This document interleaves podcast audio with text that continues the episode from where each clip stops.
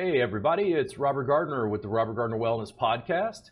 Today I've got Todd Olson and Sean Rolfe. Did I pronounce that correctly, guys?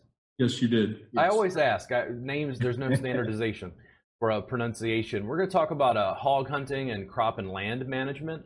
I would love for you gentlemen to educate me further and also educate the audience about what you do. Again, at any time, your website is just above you, and then your social media, mainly your Facebook and Instagram links, are right below you. Thank you so much for being on the podcast. Thank you. Thanks for having us. So tell me what you guys are dealing with and what you want the public to know about hog hunting. This has been a, great, grand experiment for me so far, and I've had a lot of fun talking to hog hunters. I'll tell you, Robert, from what started out as just sport for us, uh, quickly turned into us identifying that there were issues throughout uh, all of Texas, of course, but especially up around in the Denton County area where we live with hogs, absolutely destroying hay land, crop land, and and just making a mess out of everything for landowners throughout the county. So as we identified that, started talking to the landowners, letting them know what our services entail, and really trying to put a dent in that population for them. And that's worked well so far. Oh, it's been great. I mean, these these landowners and these these ranchers and farmers, they love us. They've noticed a, a little bit of a drop um, in, in, the hog activity, the hog sightings on their property, the hog damage. We've got a couple of smaller pieces of property, uh, well, several smaller pieces of property that uh, were overrun with hogs. And uh, we've been able to pretty much keep the hogs off them for about the last two months. The damage that these hogs create. management, I mean, taking care of people's hogs, are happy for you to be there. You do it for yeah, free. I mean, it's it's it's one of those things where they're you know they'd be out you know driving their tractors across their hay fields and it felt like somebody was you know, setting speed bumps out there. I mean, it's just like these hogs go out and they just rotor till this land and dig holes and and create issues and problems. We've got video footage of hogs uh, chasing calves, you know, chasing coyotes. I mean, these hogs are just brutal. Yeah, when I found out that's the first time I'd ever heard that again, as somebody who's not a hunter, not dealing with land management here in Texas. When I started hearing that, I was like, oh man, just so many layers of the hogs causing problems for farmers and ranchers, landowners, and then how do they deal with this really pernicious issue? They're, they've got all the, the usual problems that a farmer has because a cow gets out of the fence or whatever. But adding that to the top of the list and thinking that hogs could actually kill calves was new to me.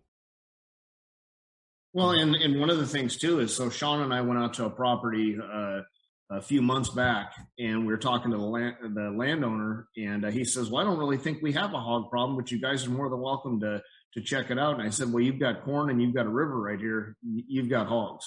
And he said, "Well, just go out and see what you guys can do, but we don't really see them." Well, we got out there the night that we went out there to to look it over. The guy who leases the land had corn on it, and uh, he was so happy to see us. He said that he actually had somebody come in with a drone and fly over the cornfield. And he said that a third of his corn is gone. He yeah. said he's going to have to, you know, file a claim for uh, crop insurance. And that night we went out there. We were only out there a little over two hours, and we killed 17 hogs in two hours. And that was just groups of two or three. We didn't even see any big groups. They, the hogs just kept coming. They kept coming out of the river bottom into the corn, and they just destroy so much. And that's the trickle down effect. You know, when the when the farmer has a loss, it's just like anything, supply and demand. Prices go up. The only time I remember encountering this, there's a, a, Richardson's farm north of Austin here. I forget what small town in Texas it's in. And I grew up in Louisiana, so we get like a huge amount of rainfall in South Louisiana and Baton Rouge. And when I went to his farm and was learning about his more sustainable, you know, hog raising, he said he mentioned that it was a dry land farm, and I didn't know. I was like, dry land. I was like, seems like most of central, central Texas is kind of dry and then he had like cornfields where they would plant corn and let it you know grow. But what i come to find out was it meant it just meant it wasn't irrigated. So they would hmm. let the corn get to a certain size and he would set his hogs loose through the cornfields to go ahead and eat whatever corn had grown. So that's the only connection i currently have to what you just said. Like i can't imagine the scale. And uh, when i talked to jeremy Jeremy was saying that some, you know, farmers think that essentially like 50% of their crops would be gone if they didn't manage their hog problem. Oh, 100%. Yeah, this this particular gentleman had to file an insurance claim for that field. He lost uh, about thirty thousand dollars just on that one field. Well, and another another one of our farmers that we're doing land protection on, he uh, he's got several milo fields, and he figured the same thing. He figured it was his losses uh, this year were between thirty and forty thousand dollars just to hogs. So they they just get in and they just destroy everything. Yeah, it's unbelievable. But one thing you got to keep in mind is, is, we're not eliminating the hog problem. Yeah, uh, we're we're controlling it, uh, and we're controlling it because hogs are smart. I mean, you got to give them a little bit of credit because they're they're not an easy animal to hunt, and we're pushing them off of those properties because we're there so much doing the controlled shoots and and taking care of them. But they'll be back if if we don't continue to check it and follow up. Those those pigs will come right back to it after a couple months of no pressure. Well, and I don't. One thing that I don't think people realize is how fast hogs can populate you know, you take an adult breeding pair of hogs, you know, a sow and a boar, and uh, she drops, you know, between six and 12, maybe 15 babies, you know, two, two and a half to three times a year. And those babies, you know, they have a, they have about a four month gestation period. So four months she's pregnant, she's dropping babies. Three months after that, those babies be, become uh, fertile, so they can become pregnant. So it just, it absolutely just starts magnifying. And one adult breeding pair of hogs can produce 100 hogs a year. You know, through their babies and, and, and the way it multiplies, there's 100 hogs out of just out of just two. So you, you take these groups, you know, we'll see groups of the biggest group we saw was 300, but we'll take a, a group of, you know, 30, 40, 50 pigs. Imagine how many hogs they can produce out of just that one group on one piece of property. It's, it's unbelievable. Yeah. And they just overrun everything. You know, and what a lot of guys don't realize too, a lot of these deer hunters, you know, those hogs will run those deer right off their feeders. They'll run them right off that land. I mean, they they take over. They are the alphas out there. I uh, mentioned this to Jeremy again as a as a novice. I when I thought about hog hunting and I was learning from you guys, one of the things I was struck by is I don't think of squirrel hunting and the squirrel potentially attacks you or deer hunting and the deer potentially attacks you. Hog hunting had a little edge to it because I was like, it's possible. it is. It we, have we, had it happen. Yeah. We, have had them come at us, and you know, especially if we take out a, a, group of clients, we don't we don't let them go into the bush. They don't go into the brush. They don't go into the river bottoms. We do that, and uh, we've had we've had several chargers over over the last few years, and you know, that's why we carry tactical shotguns when we go into the brush. Yeah, because you just you just never know. the the background I have is more along uh, what I told you guys is more like the food side, more of a foodie looking for food ingredients, a lot of uh, farm to table kind of stuff here in Austin. And then when I started thinking about Texas Hog Hunters, the Facebook group, it was trying to to find out more because I realized I could get food ingredients that I'd never had. And I was like, wild pork. I don't respond as well to farm pork these days. Like commercially raised CAFO pork on corn or whatever doesn't extremely sit well with me. So I'd been buying more from local farms. And then I thought about it, and it's like in Louisiana, the problem is nutria. Yeah. Nutria are invasive. They've been trying to get Cajuns to eat them for years, and I suspect they haven't come up with the right recipe or something because people aren't that interested. But with wild hogs, I was like, hmm. So you can take care of a pest problem. There seemed to be good eating compared to what I'm told. And then it was like when I started talking to people in the, the hog group and realizing the stuff people were making out of the hogs they were hunting it was food items that I couldn't purchase in a store or couldn't purchase technically in a restaurant. So it, it piqued all my my curiosity. What do you guys find when you have people coming in for hunts? They're paying you to, I think, be guides essentially to take yep. them out for the hog hunts. Hmm. Are are most people like what parts of the animal are you guys harvesting? Well, It depends on the client and their expertise on being able to cook that animal. Obviously, the backstrap, which is the loin and the pork chops of the animal, are, are very good. They're, they're if you get the right size pig, they they taste I, I think better than store bought. You know, you get the front shoulders, good for smoking, pulled pork, things like that. And then the back quarters are the hams. You know, if it if it's the right size pig, which would be around sixty to eighty pounds, you can put that whole thing on the smoker and have an awesome meal for a week. But uh, you get those bigger pigs, the bigger, uh, especially, you know, the big boars that are 150, 200 pounds, uh, they can sometimes get a little stinky. So, you know, we, we pretty much got to figure it out when you walk up to the pig after you shoot it based on the smell, if it's going to be worth keeping or not. Ah, interesting.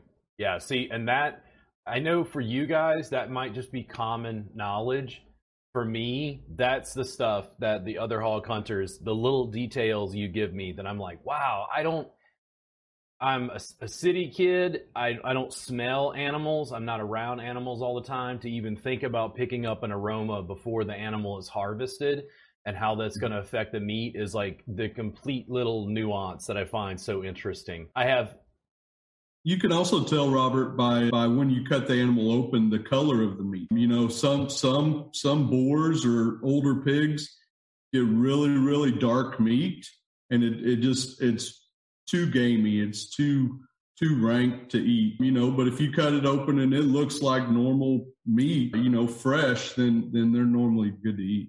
There are there are a couple of things you can do too. You know, like we shoot a lot of pigs over 250 pounds and those big 250 pound pigs, you know, that that's where you get those older, tougher, gamier type animals. But we'll shoot a lot of pigs in that, like Sean was saying, 175, 200 pound range.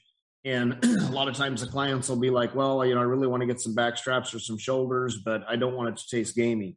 Yeah. Well, throughout, you know, the hundreds and hundreds and hundreds of pigs that we've processed and ate ourselves, if you take uh, your meat and put it in a in a cooler with ice water and you just keep adding ice to it and you put a cup of lemon juice and a cup of vinegar in there it'll in for about 24 hours it'll draw all that out of that meat and take away a lot of that gaminess. So then you can use you know the the back straps and shoulders out of some of the bigger pigs. But it's like sean said if we walk up on a pig and it and it stinks right away we're like we're not even messing with it. We just haul them off to to our little kill spot that we that we leave all of our dead ones. And yeah.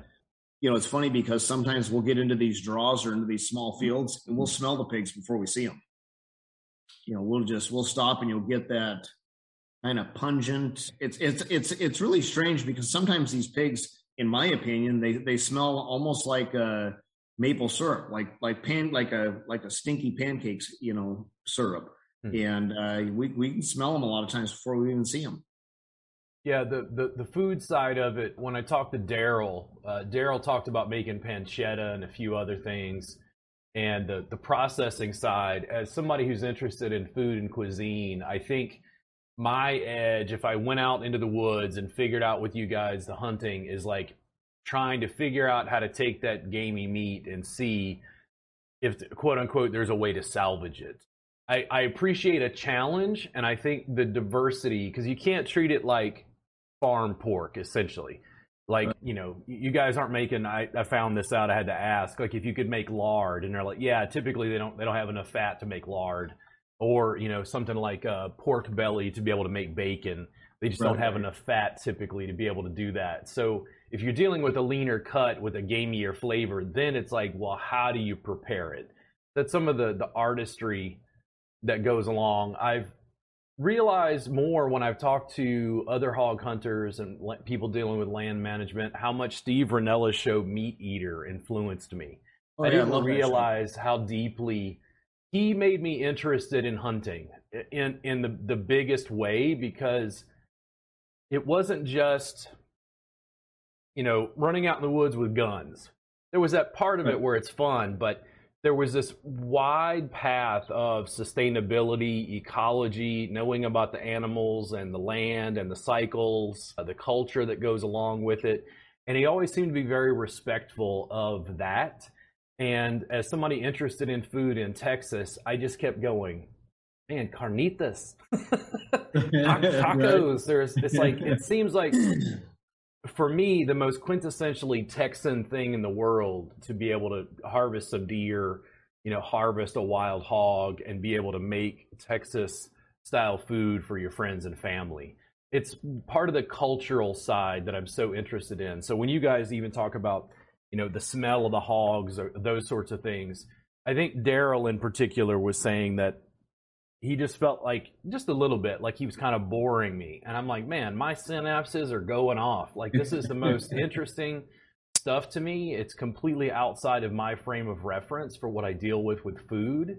So it's just supremely uh, amazing and geeky to me. Yeah. Well with with uh, whatever animal you ever harvest the, the quickest thing you can do to preserve that meat and to make it a, a good meal later on down the road is to get that meat cooled down as quick as you can. You have to gut that animal and you have to get the hide off. Get that meat on ice within, you know, 30, 40 minutes, and it's going to change the whole flavor profile of what that animal tastes like.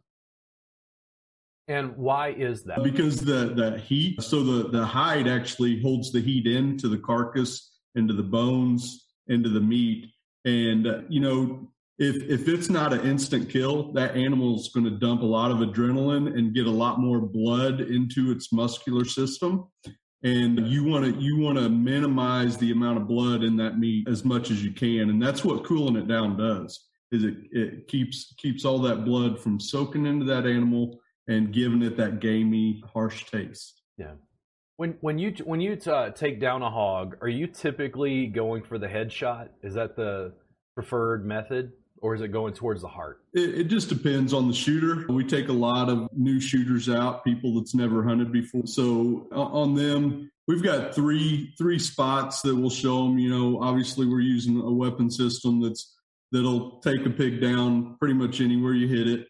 But uh, a headshot is good if you're conf- confident in your ability to make that shot. Shoulder shot or a heart shot, you know, heart lungs are, are usually pretty good kill shots for us too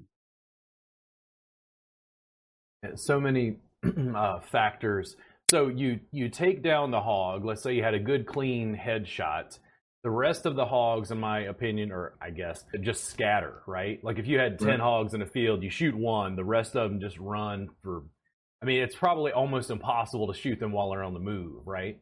No, no we do it all the time. No, you're like, no, had a lot of practice.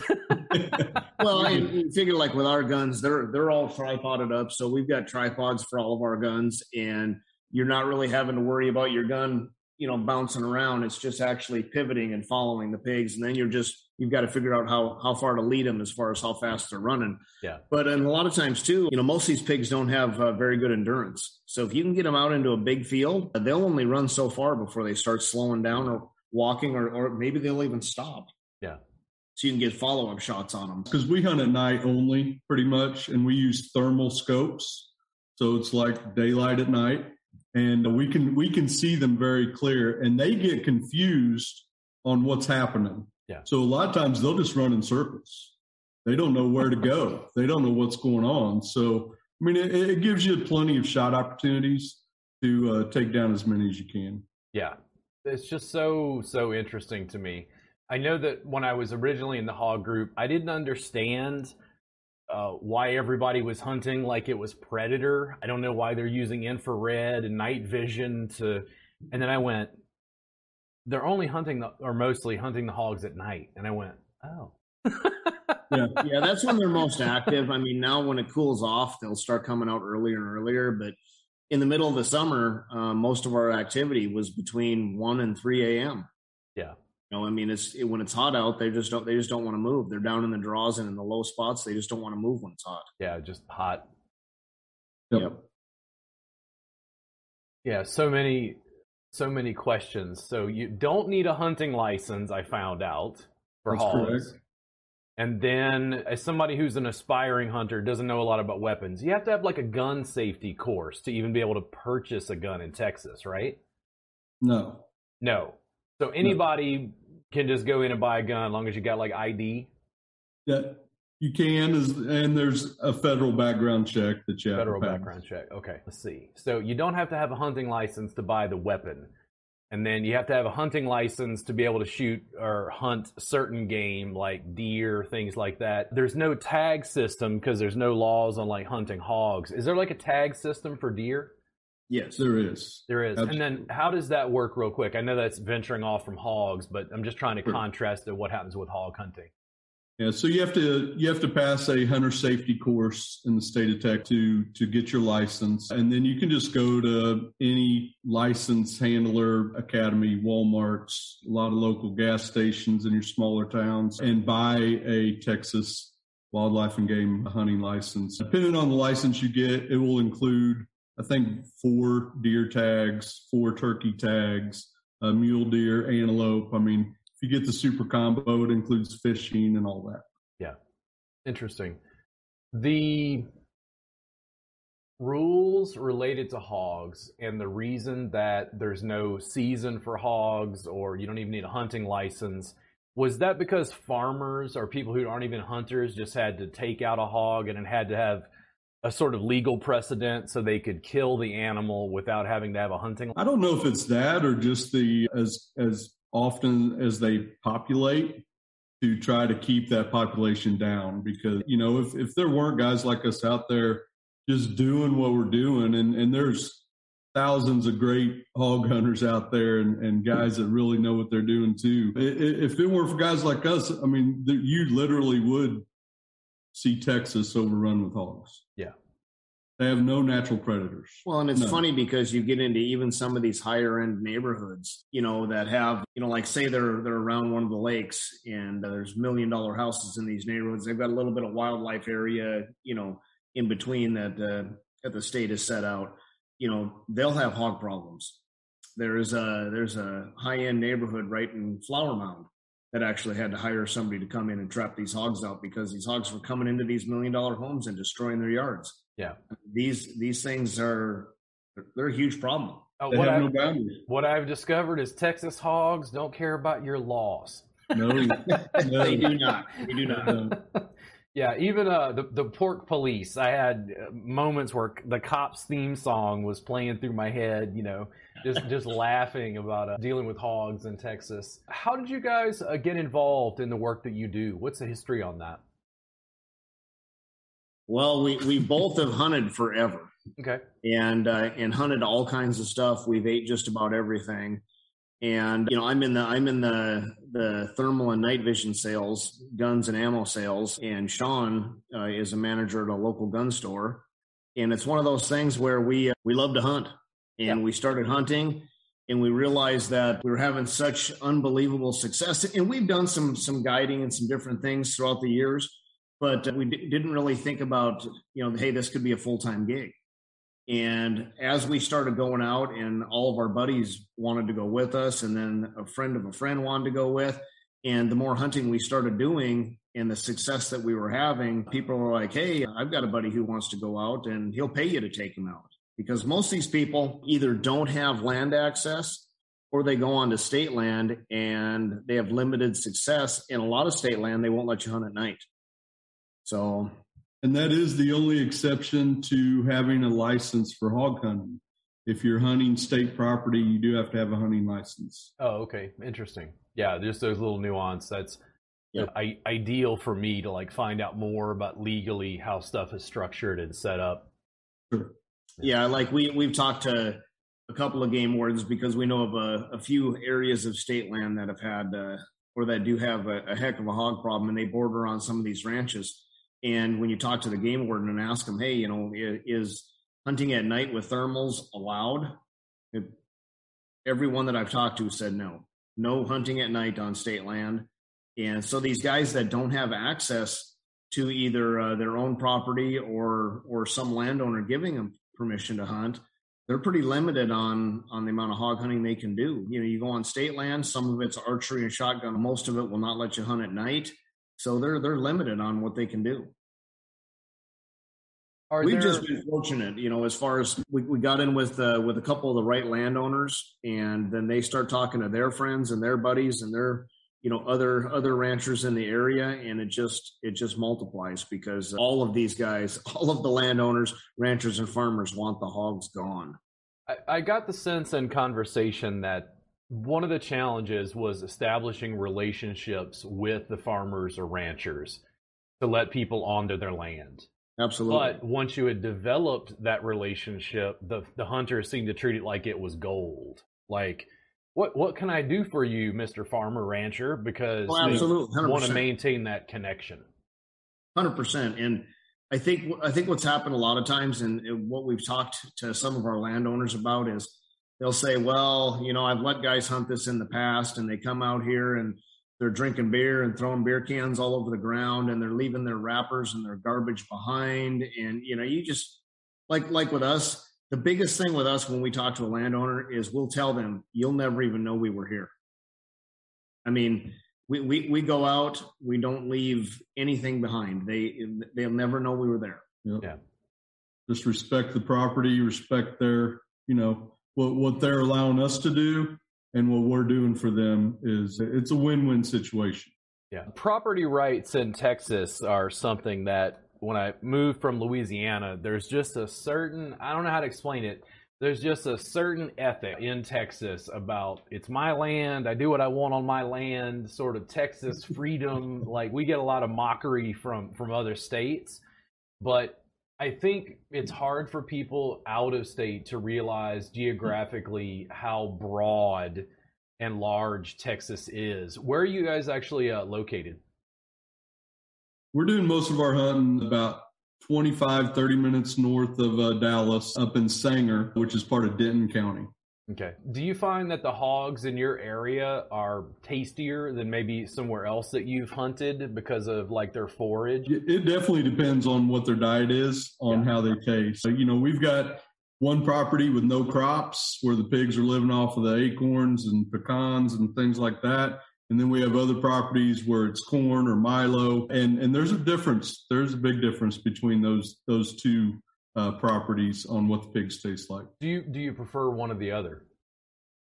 Of course, the crop cropland. cropland. And is it because do you think it's a higher fat content because of the commercial crops that they're eating? It is. You can tell when you clean them; they do have uh, more fat. In fact, those pigs we cleaned the other night were just, I mean, thick. They they yeah. probably had a half inch fat around them uh, yeah. as opposed to quarter to eighth inch of fat. It's so so interesting to me. Um, driving down to uh, South Texas, uh, Brownsville, McAllen area, different regions of Texas, and then how that allows the hogs to hide. What's the geography, the cropland or ranch land that they've got access to? There's uh, so much diversity just in Texas itself. So it was interesting to find out that hunters preferred in some regions and I hate to say this, but it was like they they preferred the way the hogs tasted when they were on commercial crops, probably because they were just getting more to eat. Yep. Well, and I think it's similar to uh, you know grass, grain fed, corn fed beef. You know, there, there's there's a reason why they you know you'll take some grazing cattle and you'll corn them up or grain them up for a month or two before you slaughter them. You know, it, it changes the, the the the taste and texture of that meat, and you know, you you really notice that a lot of guys who don't, some guys don't eat hogs, but you can really notice it with these deer hunters. A deer hunter will prefer a deer that is uh, on commercial uh, crops over one that's just out, you know, eating brush. Yeah. You know, big difference. Yeah, and then also, I guess the the age of the animal. Right. Yeah, the older they get, the tougher they get. Yeah, we shoot a lot of big big boars. you know, they'll have big old big old cutters on them and just big nasty boars, and uh, a lot of those will give off a pretty strong odor. And that's where Sean was saying when you when you cut into them, if you cut into them, you'll see that meat is is a lot darker, a lot uh, a lot coarser looking meat. When you guys go out, are you typically taking or trying, uh, attempting to take like a certain number of hogs? So let's say you you take out 10 are you just harvesting a couple of them and just leaving the rest? It depends on our clients. Us personally we're pretty picky on the ones we keep and some of them yeah we'll leave them lay. You know it's kind of a shame there's not food banks out there or meat processors that will take take the pigs because i mean we we would definitely gut them and take them somewhere and drop them off if there was a place that would use that meat. But there's just not not any place at least around here that would do something like that Yeah. I think that there's just too many guys that would sit there, you know, guts in and bloat too long or or not uh, not properly care for that meat. When we're out, we've got a cooler, you know, full of ice and and bags and and everything. We we cut and bag and ice the meat right away if if the hunters want the meat. And I think uh, one of the reasons why you can't just go out and donate the meat is because I guess if guys are not getting paid to do it, if they're like, oh, we'll just go shoot some hogs and give them away, you know, what are they what are they doing to properly prepare that meat before they give it away for somebody to eat? Yeah, f- food and food inspection. I, I, didn't realize Jeremy had some photos, and when he put his photos up, it was just. I mean, to me, again, somebody who's not a hunter, it was almost shocking to see just stacks of pigs. Yeah, because you had this moment where you're like, dude, this is this is absurd. What is this yep. bloodlust? You know? And then you you you talk to him and you go, it's they're like rats. There's too many of them. They're causing ecological harm. They're hurting the farmers and their crops. And then you go, oh. But then you get to the point where he's talking about the challenges in relation to he wishes he could give the meat away. There was a way to process you know they're they're doing what they can, but there's only so much uh, time uh, available and so much resources for that meat to be able to give into the needy families, things like that. There's so many things in relation to this. One of the things I run into in my industry, I'm a massage therapist by trade, of all things, and everybody thinks my industry is full of rainbows and unicorns, and I'll tell you what it's full of regulation and bureaucracy and red tape. It's like right. you, I go to Arkansas and you can't do this, and I go to Louisiana and you can and can't do this, like uh, again and again. So it's interesting to see it in another industry with completely different issues and how it affects the you know average farmer's you know life. Jeremy was talking about the fact that he's like we don't have enough freezer space he's like it's not possible like we go out and these these farms you know are like you need to take care of the hog problem. He's like that's why they're stacked up like that. Yep exactly.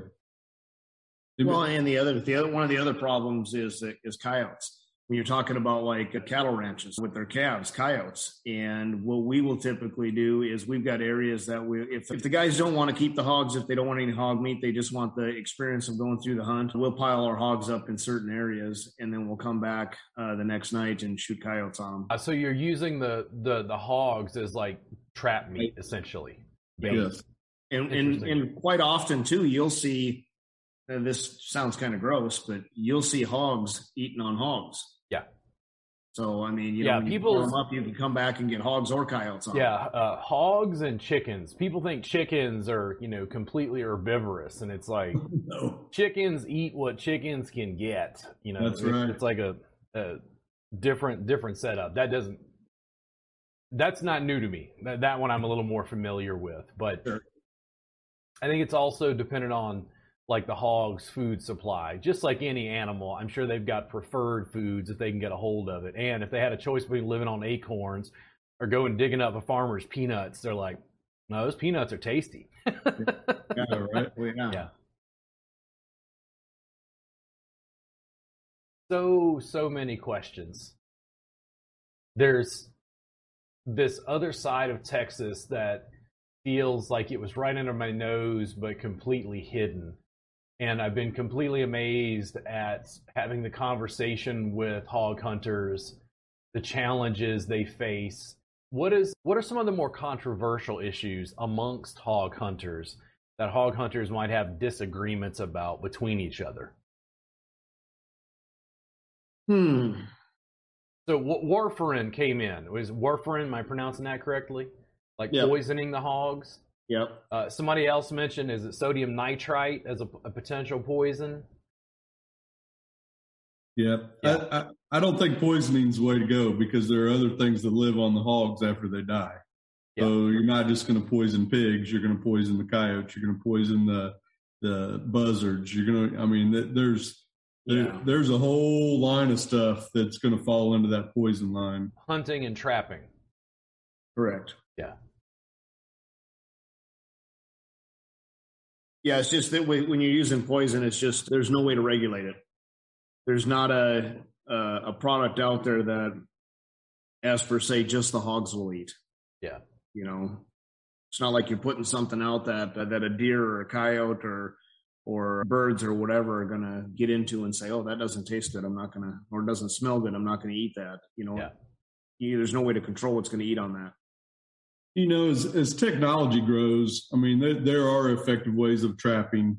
You know, there's electronic traps where you can be watching on a cell phone cam and, and drop a trap door or drop a net or things like that where you can capture, you know, multiple pigs at once. But those, like I said, those pigs are smart and they're going to figure out that's a trap and they're not going to go in it anymore. You know, I've been hunting pigs for years and I've tried several different methods, you know, hunt during the day, hard to see, hard to find, hard to, you know, locate. Hunting at night, hunting over a feeder, sitting there in one spot, just hoping they come in with a little green light. Um, I mean, there's different different methods of taking them, and some guys are successful, some guys aren't. But when it comes to the technology side of things, when you're using a thermal scope and you're able to identify, hey, there's an animal half a mile away, let's go see what it is, and you roll up on it, and that one animal turns into a whole group of pigs. Now you're on the pigs, and now you're making a difference, and now you're able to put a dent in the population in that immediate area, as opposed to crossing your fingers and hoping they show up. Yeah. I'm uh, generally pro technology, though in the woods hunting at night with night vision is new to me. Well, um, you, you'll have to make the trip up here and go out with us, and we'll we'll show you what a difference it makes.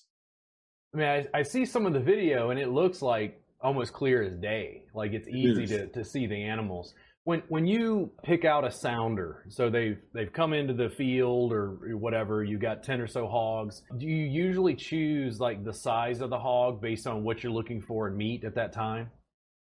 It depends on our clients and how many clients we have. We'll take up to five guys out at a time. And at that point, it's all about safety. We want to make sure everybody's safe on their guns. Like I said, we get a lot of new shooters. So we'll line everybody up. The guys on the outside take the outside pigs. The guys on the inside of the line get to pick their pigs out as far as that goes. So if we if we show up and it's one big pig, everybody aims at the pig. You know, we want to drop it.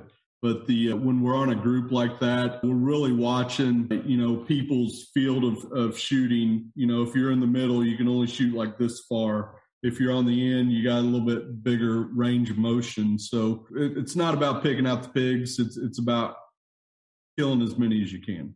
Yeah, out of Well, out of one the of the group. things too is is you know when we get on these big groups, if somebody says uh, you know hey I'd like a I'd like a pig to put on the smoker, okay then then you then you choose a smaller to little under medium sized mm-hmm. pig.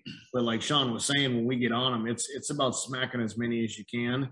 And we like the the landowners that we work for. Uh, we like to get out and take out those big sows and boars so that way we're you know trying to cut down that breeding process so we like to take out some of the bigger ones first but it just depends on what a guy wants to eat you know Yeah.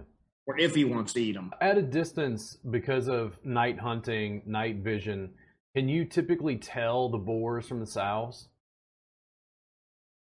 not really not No, unless you, wouldn't- unless you get real close Yeah. A a lot of the sows, though, will run in groups. The boars are typically by themselves. You see a lone pig out there just wandering around. Nine times out of ten, it's going to be a big, or not a big boar, but a boar. When when you're hunting, is there a preferred millimeter shell uh, weapon of choice that you guys are using? Again, I don't know anything about guns. I know that you got it on a, a tripod there. Is that preferred? Is like is that semi-automatic? yep It is a semi-automatic AR style. When you get into calibers, though, everybody's got their opinion on Okay. what's best. You know, each caliber has different bullet weights, different you know types of bullets, full metal jacket, soft points, hollow points. I mean, there, there's so many different variables into and different choices when it comes to calibers and and what's effective for us we we seem to steer towards a, a 308 caliber and also a 300 blackout. Uh, a blackout bullet is the same platform as like a, a 556, but it's a heavier bullet and it hits harder.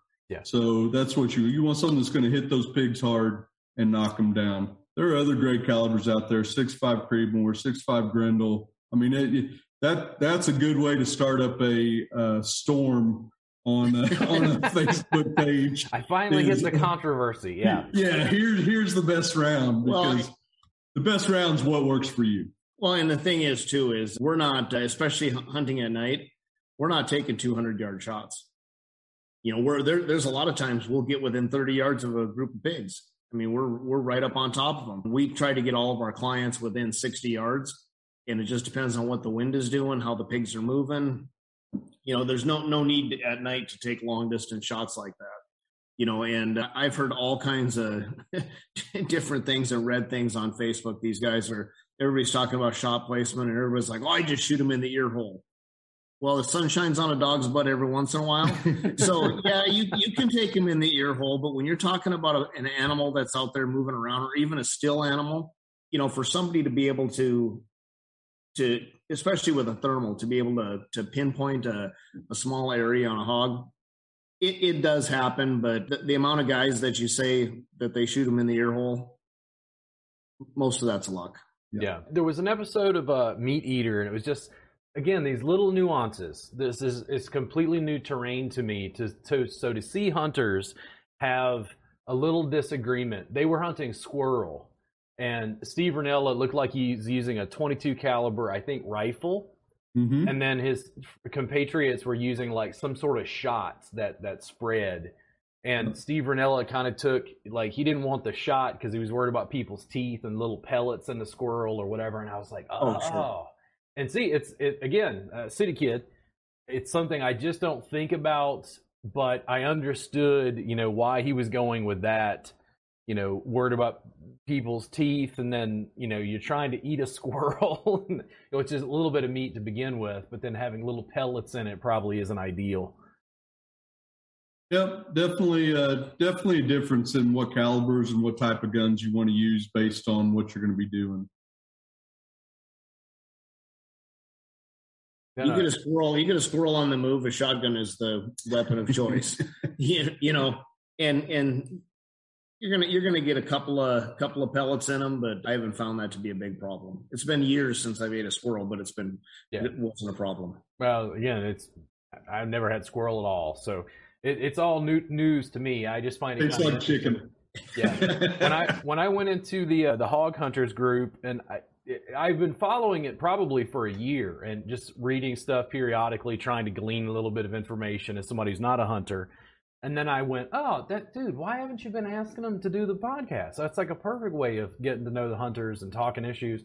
But as soon as I went, hey, I'm Robert Gardner, I do a podcast, they were like, see what the game warden he's trying to find out what we're doing like there was a little bit of like weird suspicion and i'm like whoa what did i what did i walk into and slowly they've, they've warmed up to me but i think somebody in the past has apparently done a podcast and made hunters not look good is sort of what they said and that's not at this stage especially because of steve Rinella and meat eater I, I have a tendency, maybe a bias, to look at you know uh, hunters as being like stewards of the land, especially when it comes to hogs. Everyone I've talked to so far keeps talking about the connections they have with these farmers and ranchers, and how there's this sort of uh, allegiance, if you will. Like, yeah, they want to harvest the hogs, but they're also trying to make sure that they help the farmer and rancher because they want them to want them on their land. Oh, for sure. Hundred percent. You know, and these and these guys all, you know, go to the same cafes or the same gas stations and sit down and have coffee together. And you know, a lot of these farmers and ranchers they talk to each other mm-hmm. and they all complain about the hogs. And once one of them says, "Well," you know, we've noticed a, a, drop in the hog population on our property because we've got so and so out there. We've got out there. Well, then it's funny how your phone number starts getting passed around and you start getting guys contacting you saying, Hey, I've got a hell of a hog problem. Can you come over and help me too? Yeah. You know, which is strange because so many guys, especially you, know, you get on these hunting pages and everybody's like, where can I go? Where can I hunt hogs? You know, how do I get to talk to these landowners? You know, and it's just forming a relationship and it's, it's, it's forming the, a relationship with the right person to get you in contact with other people because it's like you said before so many of these guys have not uh, respected the property and got on these properties and created a mess or left garbage out there, whatever it might be. You know, they'll get out into a, a nice hayfield and drive their truck out there and spin donuts or something and you know do nothing but do, do nothing but piss off the landowners. And then they've, they've got a sour taste in their mouth. They don't want anybody out on their property again.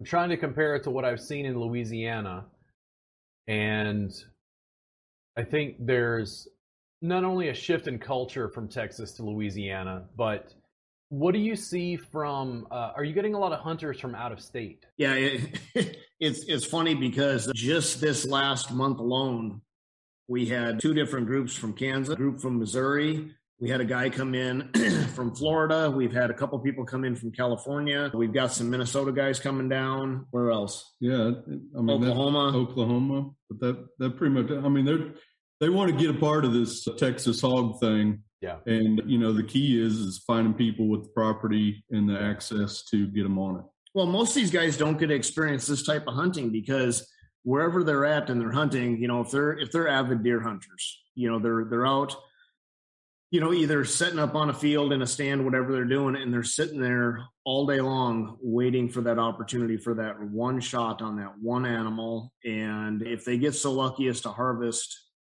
two or three deer, you know, that, that's fantastic.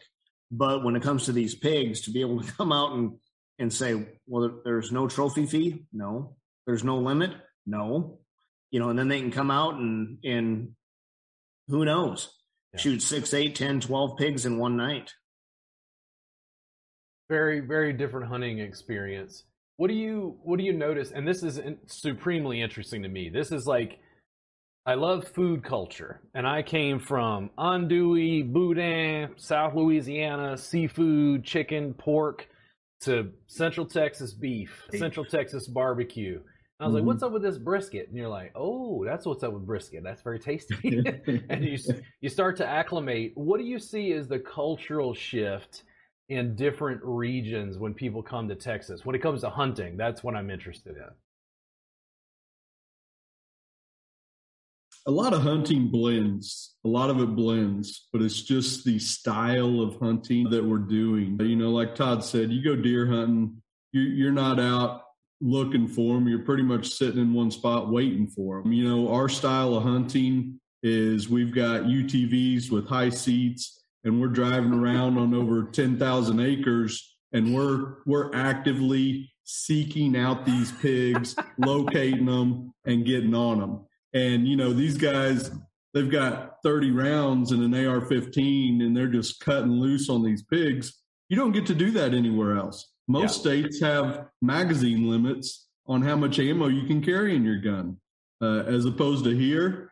Man, it is so nice to be able to have that much ammo in a gun when you're on a group of, you know, that group of 300 pigs we've seen, yeah. so you can just do some damage. Is 30 the limit here in Texas?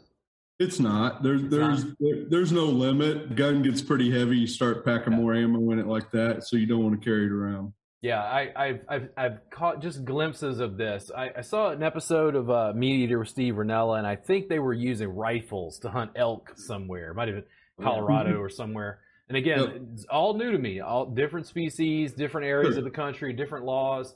And then Joe Rogan runs off with look what looked like in a loincloth with a bow, and I'm like, that is the most archaic Oh I yeah. cannot oh, yeah. imagine trying to get close enough to an elk to fling an arrow. That I was just like, what? Like, okay, I was with the rifle. yeah, yeah, yeah. Uh, that, that's a whole different beast. That elk hunting yeah. is a whole different, whole different animal. Yeah, some of the the differences when I say that culturally, I, I think it was also to point out not only to myself but also to listeners the difference in hunting turkeys and I guess calling for them right. sitting in camouflage, hiding, right, like supremely to you. supremely quiet, and then yep. like deer, you know, in, maybe in a deer stand, you know, hunting, sitting there, hoping, meditating all day, hoping a deer shows up, and then hog seems like just madness in comparison. Well, we we get a lot of guys who aren't avid hog hunters. Maybe they've never even shot a rifle. You know, no no idea about hog hunting, and there'll be a couple of questions I ask us is, do we need to wear camo? Uh, do we need to worry about scent control? You know, things like that. And you know, with our buggies, you know, we've got green lights on them, and we're creeping around at a at a snail's pace unless we're blasting from field to field, and we're playing the wind, so we're always downwind. Um, you, you don't need camel, You don't need any of that. It's just a different beast. You're hunting at night. I've heard all kinds of different things about. You know, some people will say, "Oh, hogs can see great." Well, in, in my experience, they can't see where the darn. So hogs can't see very well. They can smell and hear like nobody's business. But as far as seeing you, especially at night, they're they're not seeing. We can get right up on these things, and we've had them within you know 20 yards of us, and they're just sitting there looking at us like, "Is that something? What what could that be?" Yeah. Especially if we put out a call. If we put out a hog call and we draw them in, they'll come running right in, and they're just looking for other pigs, and they're standing right in front of us. They have no idea. So when we get these guys that come in from out of state, a lot of them are questioning the the scent control and the camo, just just like you would if you were, you know, deer hunting, let's say in Missouri or Kansas or something of that nature. Hogs are completely different. Across state lines, because you have different jurisdictions, the the states that border Texas, do they have wildly different laws in regards to hunting hogs? Absolutely. Absolutely. So I don't think like Oklahoma, and I'm not sure about Arkansas, but like we were talking to those guys from Missouri, and and you know Missouri is quickly turning into a very liberal state, and they're more about protecting the hogs that are moving in up there, which is going to get out of control quickly. You know that there's a lot of restrictions on on killing wild hogs up in that part of the country. So you know instead of learning from what we're going through, what states like Florida are going through, where the hogs are just out of control, you know, they're they're gonna they're gonna regret that. Well, they did an eradication program up in Kansas a few years back with uh, with helicopters in southern Kansas, and and pretty much thought that they took care of the hog problem, and they have no hunting season. Matter of fact, it's a five thousand dollar fine to shoot a hog. And now these guys that we've talked to from from Kansas and Missouri say that you know the hogs are moving in and they can't hunt them. They just yeah. they can't hunt them. And farmers right now are seeing they're they're reaping that right now. They're seeing that. They're seeing the damage that these hogs can do. And you know it's like Sean said, you you give an inch, they take a mile, and before you know it, I mean you can be overrun. I mean imagine having a thousand adult pigs moving into into your area and what does that do in a year's time? How many how many hogs do you then have after a year's time? You know i mean oh my gosh it could it could get out of control in a hurry. Yeah laws and jurisdiction just little changes in hunting culture from region to region. That stuff is just amazing to me. Even because because hogs are invasive. We also had a conversation with someone else. Is it chital, which is like an antelope that was imported from India? They were released in, in South Texas, I think, and they're they're an invasive. But my understanding was they're extremely good to eat. Do you know what their like common name is? No. It's some kind of antelope or something in South Texas. They Atlas. Uh, Axis. Axis, Axis deer. Okay. Yes. Yeah, axis deer, and people are saying that the meat is. I got one right there. That's what they look like. Yeah, they're saying that the the meat is just amazing. And then my assumption was like people didn't seem to have a problem with it being invasive, and I'm like, okay, hold on, let me let me make, clarify. It's not destroying land, and they're like, yeah, it's not causing problem for any other species or farmers. They're just good to eat. Have that. Yeah. Then you have the Aoudads, which is this guy here. I don't know if you can see him from yeah. the, the light. But, um, those are those are also you know not native, and they are actually destructive. They are pushing all the other animals out. They are reproducing a lot. So I mean, it's it's open season on Aoudad too. Yeah, we have two groups of guys right now that uh, they want to they want to try to get through deer season, and then after deer season, they're going to have us come in and uh, help eradicate the Aoudads on their property because the Aoudads have gotten so bad that they've destroyed so much vegetation and they're pushing a lot of the other animals, the natural native animals, out. Yeah. The the the role that the hunter plays in a sort of ecological balance. I don't know enough about ecology to be able to say what you know wild populations of animals were like before people were on the land hunting the way that we've broken things up with cities and subdivisions and roads and you know animals probably don't respond to that the same you know way that we do. And then beyond that understanding that managing the animals and taking some of them allows the rest of the population to potentially be healthier or have more access to food resources. Looking at the hunter as as harvesting instead of I don't know. There was a sense with people years ago, kind of hippie kids I'd hang out with, like, you know, hunters were evil, cold blooded, just killers who. Well, what and, a lot of these guys know, don't understand, I think, is that, you know, when you take years ago and you've got so much land, and as we take more and more land and build more and more subdivisions and these cities grow, that land gets smaller and smaller. So what happens? Now the food starts to shrink. And, you know, imagine if there was no control no hunting allowed, no control over the population of these animals. How many people would die on roads from hitting these animals? I mean, people hit animals every year. Thousands of people hit hit deer and, and hogs and elk and bear and everything else. Imagine if there was no controlling that population. Because now we've taken these animals and we've kind of condensed them and pushed them into into certain areas. Well, not you know, to mention that the genetics, because you know deer will breed brothers and sisters and things, and it will start messing up the genetics of that animal. And you'll actually see it on properties that don't ever get hunted. You'll see a big buck with a massive rack, and then you'll see this guy with two messed up little antlers sticking up, and that's a genetically impaired animal. Uh, and if you don't control those, then the entire population starts getting uh, messed up. Yeah. The, well, in, in, in nature, my understanding again is as I'm learning, other animals who are hunting are going to take out the old, the weak, the infirm. They take what's easy. Yep. That's correct. And the, the strongest, healthiest animals continue to breed, repopulate. And it's like that harvesting cycle is just part of the natural cycle that I think hunters get a chance to sort of insert themselves inside. As much as I'm interested in, in Texas culture, I am interested in the ecology and the role that essentially how humans insert themselves into these populations of animals.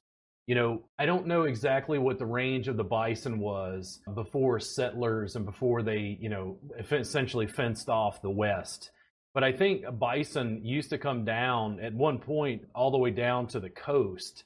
Mm-hmm. And then I've always wondered like what impact those herds had on Texas land now that we fenced it off and got cattle, for instance. It's like it's such a different way of animal husbandry, different animals and species. I even had to ask in one of the other podcasts the hogs and their genetic makeup you know are they just like pigs that were released from farms? You know and they, somebody started talking about russian like wild boar genetics and some other things like mixed in. Yeah there, there's a lot to it. I mean there are different breeds of pigs and there are some you know domestic pigs that's been released and they've bred with the wild pigs and things like that so, I mean, I, am definitely not a biologist to get into all that, but there are different looking pigs. We see different different styles of pigs out there every time we go out hunting. Yeah, we have seen a lot of uh, pigs that have a lot of that Russian in them, and you know that's kind of a controversial deal too. When guys talk about you know you know Russian boars versus you know Razorbacks and this that and the other, and we've seen them, we've killed them. I mean, we'll we'll shoot hogs that look like just your average feral hogs. And then, and then we'll end up dropping a pig and he'll have a big old huge, you know, long snout on him and uh, a five inch mohawk going down his back. You know, I mean, we've, we've seen all different styles and all different kinds of pigs. Yeah, just so many uh, questions, so much nuance I'm I'm dying to hear what the conversation is like when I'm not recording a podcast and I'm a couple beers in, hanging out with Texas guys, talking shop. Especially since for me, as somebody who's not a hunter, I can also tell that a lot of the people who've gotten it, or so far the ones that I've interviewed, it seems like you have hunting in your families and it's been passed down. It's something you've done since the time you were kids. The, the thing I did as a kid, I fished. Uh, it, that wasn't really in my family, but somehow I picked it up in South Louisiana. We had a pond in our neighborhood. So I was at least exposed to a little bit, but hunting, I think I've only been hunting once, and that was, I think, for rabbit in Louisiana at one point. Yeah, that, that's the thing. I mean, the hunting population of hunters, I think, is really dying off. I think, uh, you know, a lot of that's not getting passed down to kids. A lot more kids today are spending more time on the internet or playing games or whatever instead of getting outside. And, you know, it's, it's really sad when you think about it of the direction we're going with that and not having that extra layer of control out there when it comes to people going out and hunting. Yeah, we've taken out several brand new hunters and and kids and things like that, and it, it's exciting to introduce them to the experience. It really is. I I assume again based on my my limited experience my a deep sense and i started thinking about why i was interested in hunting and I think some of it for me during COVID, I live in the city in Austin, fairly isolated, even more isolated. My business was transitioning online. I was using the same sort of tech to teach people online. And because in person classes and in person clients diminished, I also think that my interest in hunting peaked because I wasn't getting enough guy time. I wasn't getting time to hang out with guys and, you know, go to the football game or whatever else. So it was like, I wanted to be able to have social contact that felt like it was beneficial. And I think hunting plays that role. In addition to the number of hunters decreasing, I've also heard things about farmers generally because farmers, agribusiness, and how things affect small local farms, like farming, is declining generally as well as we have larger and larger uh, plots of land that are being dealt with by agribusiness. That's that's true. I mean, it, it is. You know, and, and, the farmers that are out there are very protective of what they've got. Yeah, uh, they don't want a bunch of people on their property. They don't want to, you know, expose their livestock to to uh, anything out there. So it, it, it it's like any other business. You you really got to build the relationships.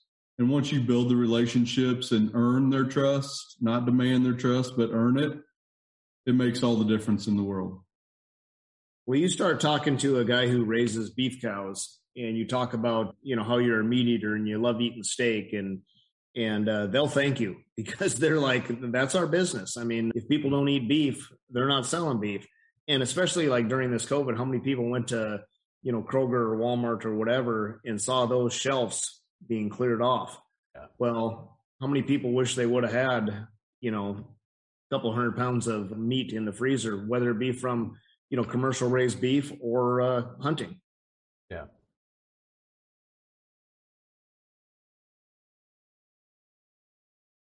What, as we're getting getting towards the end, what do you wish the public knew more about? What is the thing that you feel like the mass media is just not picking up about hog hunting? The stuff that you wish the public knew. I wish more people would introduce their their kids and their family members to hunting in general you know, just getting out and letting these kids see that there is more to life than video games. There is more to it than just, uh, you know, sitting around on the couch. You know, get out, get out in the in the in the woods, in the wilderness, and and see what's out there. You know, hog hunting is great because these people can go out, get multiple shot opportunities, keep their adrenaline up, the excitement, the the, the fun of the whole experience. It's not like you're taking out a first time hunter saying, "Well, buddy, we're going to go out to this state land and hopefully we're going to get a deer." And you're sitting out there all day long or for two, three, four, five days and, and you don't even see an animal. You know, it's different with hogs. You know, they're gonna they're gonna see pigs, they're gonna they're gonna get shot opportunities. So I just wish more people would introduce, you know, young hunters to the sport. Yeah. And not just that, in the in the culture we live in today, if you don't talk about it, it's not a problem, right? Yeah. Um, it's not being talked about. No nobody nobody truly understands you know, this farmer that's relying on this crop to bring in their yearly salary and to lose $30,000, you know, that's a $30,000 pay cut due to damage from an invasive species. So, you know, I, I, don't think that's talked about enough because these farmers work hard out there. Yeah. They're they're working hard day in, day out, you know, to put food on our tables and nobody's talking about the impact it's having on them. Yeah, because their costs don't change. No. I mean, they they've still got to go out there and and prep that land and seed it and and and pay for all that diesel fuel and I mean their costs don't change. Yeah, there were there were friends of mine who, when I w- were telling them about the podcast, and I said, "Yeah, I got some some hog hunters," and they're like, "Oh, dude, like they they acted like I ran to the countryside of Texas and found a Republican Trump supporter, gun toting, chewing guy, you know, and I'm like." These have been some of the friendliest Texans I've run into. Like I, I relate to all the hunters and people I've talked to in the hog group so far, and I think what it is, is it's the divide. And this probably happens across the country, not just in Texas, between the city and the country. Yep. And people in the city sometimes, I think, based on what I've seen with farm to table movement stuff, I don't think people in the cities, they don't think about where their food comes from. They don't think about the trials and tribulations of a farmer and what they have to deal with with agribusiness or wild hogs on their land or land management, you know, I think a lot of times it's just essentially what you're exposed to. The divide, and I would take it this far, and not to bring up politics, the, the divide between Democrat and Republican, I'm I'm very bipartisan. I'm trying to figure out what's going on so we can all make a better world. And I feel like all of these things actually play together. When I talk to Jeremy, like, cause I don't think about it. And he's like, yeah, people die because they run to in a hog on a road. You know, it's like these cause Dude. city problems. Yeah. Yep. They, yeah. they sure do. And, you know, one other thing we provide, we, we get those first time hunters, those first time shooters and they're like, I really want to learn how to process one. I really want to learn how, if I ever shoot one, how do I process it? How do I clean it? How do I skin it? Where do I get it from this live animal to meat on my table? And that's something we do well with them. You know, we're like, okay, we'll show you on one. And then the next one, we'll walk you through it. We'll talk you through it. We'll let you get your hands bloody. Yeah. You know, get in there and, and teach them that from life to table. Yeah. Um, the whole process, and that's that's priceless. Yeah. It, it was, was uh, priceless. it was something that I noticed, and this is this is me. Um, working with a farmer who had chickens and we'd process some of his birds. He had some minimal equipment. People who raise chickens eat more eggs. Because you, you, you, realize, okay, yeah, but you know, economically and then life wise, there was no glory in it. You know, right. it's not it's not just bloodlust. It's like, but I eat chicken and chicken is good. It's the same thing with hogs. I think that's a beneficial experience, and I was actually happy to hear you guys talk about uh, younger people in particular and exposing them to that because if that is something that's diminishing, I get a, a very deep sense in my years as a cook that people just don't think about where their food comes from. Mm-hmm. Exactly. Yeah. Exactly. And that, that teaches them the whole process. Cool. Well, you guys, I think we're going to go ahead and shut down. You got hold on just one second. I'm going to talk to you after I shut down the podcast. Thank you guys, the listeners, so much for tuning in. I hope you learned a lot from Todd Olson and Sean Rolfe. I hope I said it correctly again. You did. Uh, you can find them at porkpolice.com and then find them on Facebook and Instagram. Pork Police is on Facebook and Pork Police TX on Instagram. You guys yes, have a great day and thank you guys so much for being on the podcast. I really, really appreciate it. Thank you, you for the opportunity. You.